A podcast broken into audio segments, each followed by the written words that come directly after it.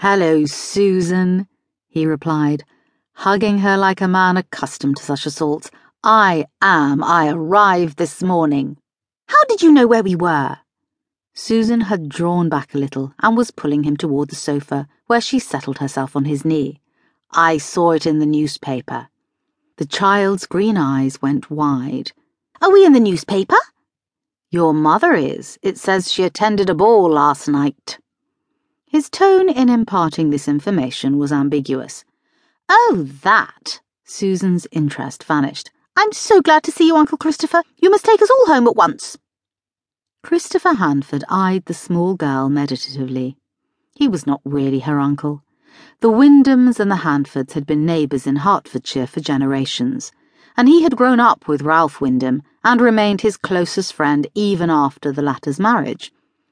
Upon his untimely death, Hanford had naturally become the mainstay of Wyndham's bereft young family, and all of the children called him Uncle. Anabel, too, relied on him. He had always been happy to oblige. But in the last six months or so, he had gradually realized that his happiness was not simply that of a faithful friend. The Wyndhams had less and less need of him, as the grief for Ralph faded and Anabel learned about running an estate and managing a loan. Yet he called as often and found himself resenting the change. Finally, the truth had struck him. He had, in the past three years, fallen deeply in love with his charming neighbour, and he could no longer be content without her.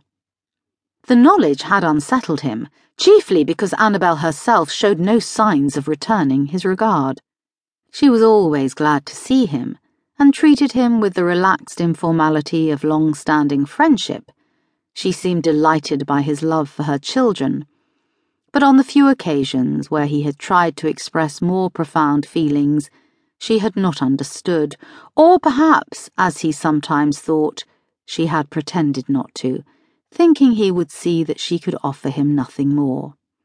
This conclusion had so cast him down that he embarked on a sudden voyage abroad, resolving to stay away until he had conquered his unrequited passion.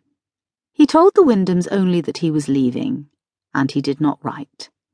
But this accomplished no more than to keep him wondering how they were through the entire trip.